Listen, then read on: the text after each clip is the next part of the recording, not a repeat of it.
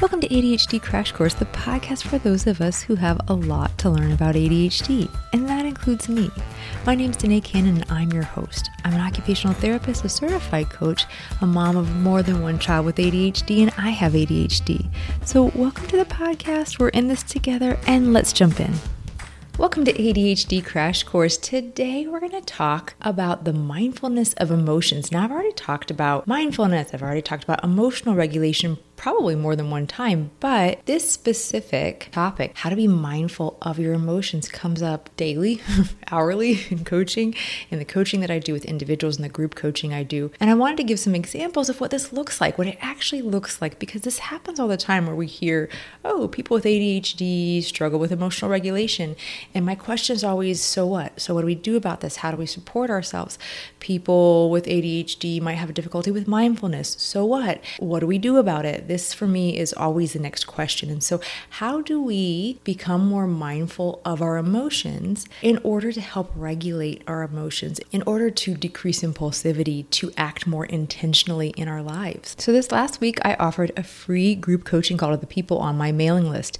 If you're not on my mailing list, hop over to the ADHDclaritycoach.com and get on my mailing list because I send out things like this. I send out free trainings, offers for free coaching from time to time. Don't worry, I won't spam you. I, I'm honestly not consistent enough to spam you. But if you want to take advantage of that, hop over there and get on that list. So I offered that free group coaching call along with a short mini training on emotional regulation. And, you know, that training was very short training. I didn't go super deep, but I talked in that training about tools to support emotional regulation and that we have these kind of body based tools, things like sensory strategies, things like our breathing techniques. This is body level. You do it physically and it, it impacts your emotional regulation. And then we have that mind level support, things like cognitive behavioral therapy, growth mindset, thought tolerance, that kind of approach where you're looking at your thinking and how it impacts your emotions. I don't ever start with the thinking piece of things, I start with the body piece of things for a couple reasons. It's easier and it's accessible to everyone. The thought stuff takes practice and it takes longer. It takes longer for those kind of interventions to impact your emotional regulation. And your body level strategies, you can use those out the gates with your thought type strategies. You need more practice, you need some skill. They both impact emotional regulation, but we started, of course, with body level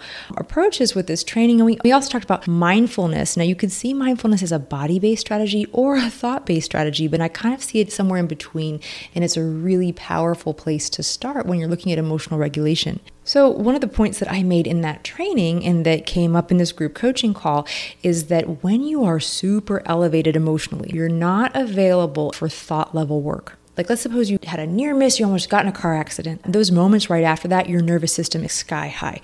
You are not in a place where I can sit down next to you and chat with you and tell you what's going on with my day. You're not in a place to connect with me, to remember, to focus, really to make decisions. You are too elevated. This came up in the group coaching call that people were saying, hey, you know, I've worked with mindfulness, but in the moment when I'm really amped up, I can't use it. And that is exactly right.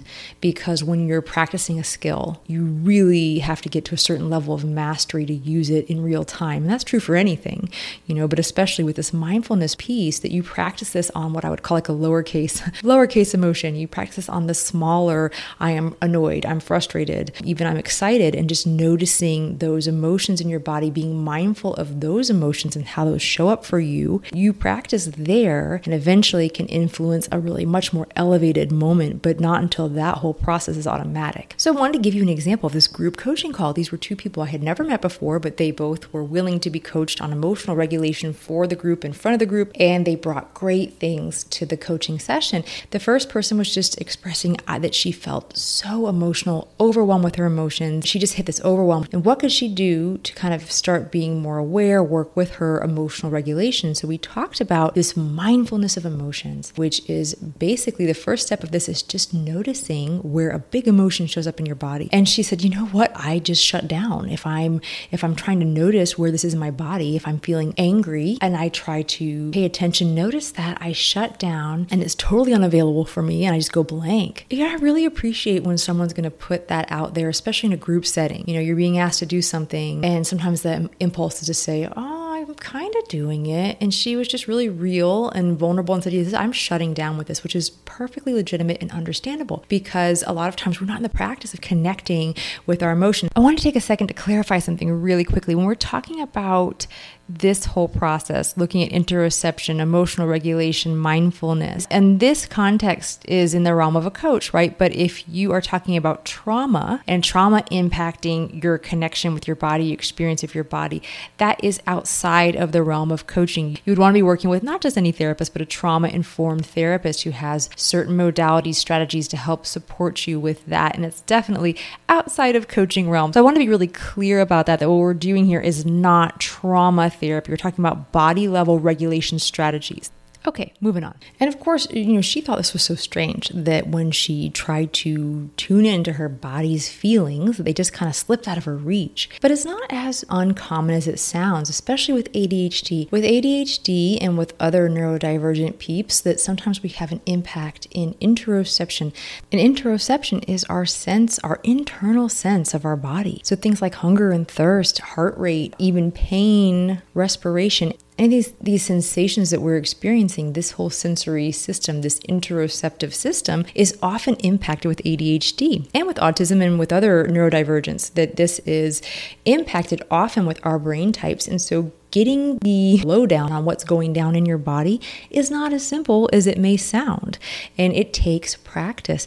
I think it takes practice probably for, for anyone because I do think we tend to be very disconnected from our bodies. We have a very busy pace in modern life and we don't have a lot of moments where we're really tuned into the moment. And so this is not an easy skill for anyone. And so, you know, as we're talking, she was talking about some pain that she was experiencing. And so I suggested, well, maybe you can practice this with the pain, with just experiencing, noticing where this pain is showing up, because it's a little more concrete way to practice this this mindfulness of emotion, this mindfulness of feeling. And so she was able to do that with the pain. She was able to describe where the pain was, what kind of feeling it was, if it was throbbing or burning, was it steady, was it intermittent, was it um, sharp, dull, strong, weak, whatever. She was able to really describe and feel and be with the pain. Now I know that sounds like maybe maybe kind of woo to some people that it doesn't really sound necessary. But when you look at it, what this person was experiencing, the whole reason we're doing this emotional regulation is to be able to ride out your emotions, surf your emotions. When you're being told, hey, surf your emotion, that's totally foreign to you. You have no idea how to begin. This is the beginning. The beginning is noticing the emotion. And once you notice it, then you start working on tolerating it, putting up with it, being with it, and not trying to jump off of it. Because the truth is, is, is we want to jump off of things that are uncomfortable. In fact, that was the next person who did the coaching. She found herself, and she really felt like this was her sabotaging herself. She found herself agreeing to do things in the moment for coworkers, for friends that she really, had she had more time, would not do. She didn't have the time to do it, she didn't have the resources. But in that moment, she would agree to do these things. And she was talking about that overwhelm that she experiences. And when we backed it up and looked at the, the moment where she was agreeing to do things, she was kind of crazy crazy because right after I do that, right after I agree to that, even though it's not a good idea, I feel this little relief, this little shot of joy. And she's like, it's just, it's so weird. It's like self sabotage. It's really not self sabotage, that your brain is trying to keep you safe all the time. And a part of that safety is community, connection, to other people. We may have a culture that really celebrates independence, but we are wired to connect as a safety, security, survival instinct. And so, in a moment where her brain is saying, Oh, I don't know if I can do this. It's kind of threatening. Let me figure out how to connect and be accepted here. And her brain came up with a solution. It wasn't a great solution, but her brain was like, Yes, I did it. I, I kept us safe. I did the thing. Yay. So that, that little jolt of emotion, that feeling of relief, even though logically she probably should not be relieved because she's just kind of overcommitted herself. But that feeling is not her trying to sabotage herself. We are wired for this. We are wired for that reward when we've avoided danger. We are trying to keep away from discomfort, keep safe. That's what our brain is doing all day long. We are more than just these instincts and our reactions, and we want to be more intentional in our lives. But it's not so much that she wanted to sabotage herself. And so, with her, when we were kind of peeling this back and looking at how's that emotion showing up for you right before you agree to do this thing that you probably know you don't need to agree to do. And that's where it's at, everybody. That is where it's at, is that moment that you are feeling whatever it is. You're feeling panicked, you're feeling nervous, you're feeling unworthy, you're feeling insecure, whatever it is, is happening right before you agree to do this thing to jump off that feeling. And so all those feelings, maybe, you know, those are maybe difficult to identify. And so what we do is we back up even more and we say, where is this showing up in my body? My nervousness, is that like a closing off in my throat? Does my heart rate speed up? Does my face heat up? Do my hands get tingly? Do I feel shrunken up? Do I feel high energy? It's just backing up to the physical experience of this because we want to have more connection, more awareness, more warning of what's next? what's next? A lot of times with ADHD without ADHD, we find ourselves responding, reacting, making choices, and it's like we've just arrived there. We've just been like transported there. And this awareness, this mindfulness of emotion is the first step in stopping the, the teleporting, in being more intentional of I am deciding to commit to this. I am deciding to offer this versus this is uncomfortable. I'm going to commit to this to get out of this uncomfortable feeling, and I'll deal with the rest later.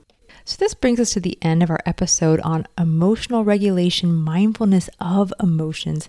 This is such an important tool. And I know a lot of times when we think about ADHD coaching and even executive functioning skills coaching and that kind of support, the first thing we think of is you know, supporting us on how we manage time and how we plan and organize and executive functioning skills. What I've found in coaching and personally is that this is emotional regulation piece absolutely is the undercurrent of so many other things. You can take something that just seems so practical, so cut and dried, and the emotional regulation piece can be this huge factor that's jamming us up. And so, emotional regulation tools for that, tools for noticing your emotions, paying attention to them, working with them is key in learning how to work with your brain and work with ADHD.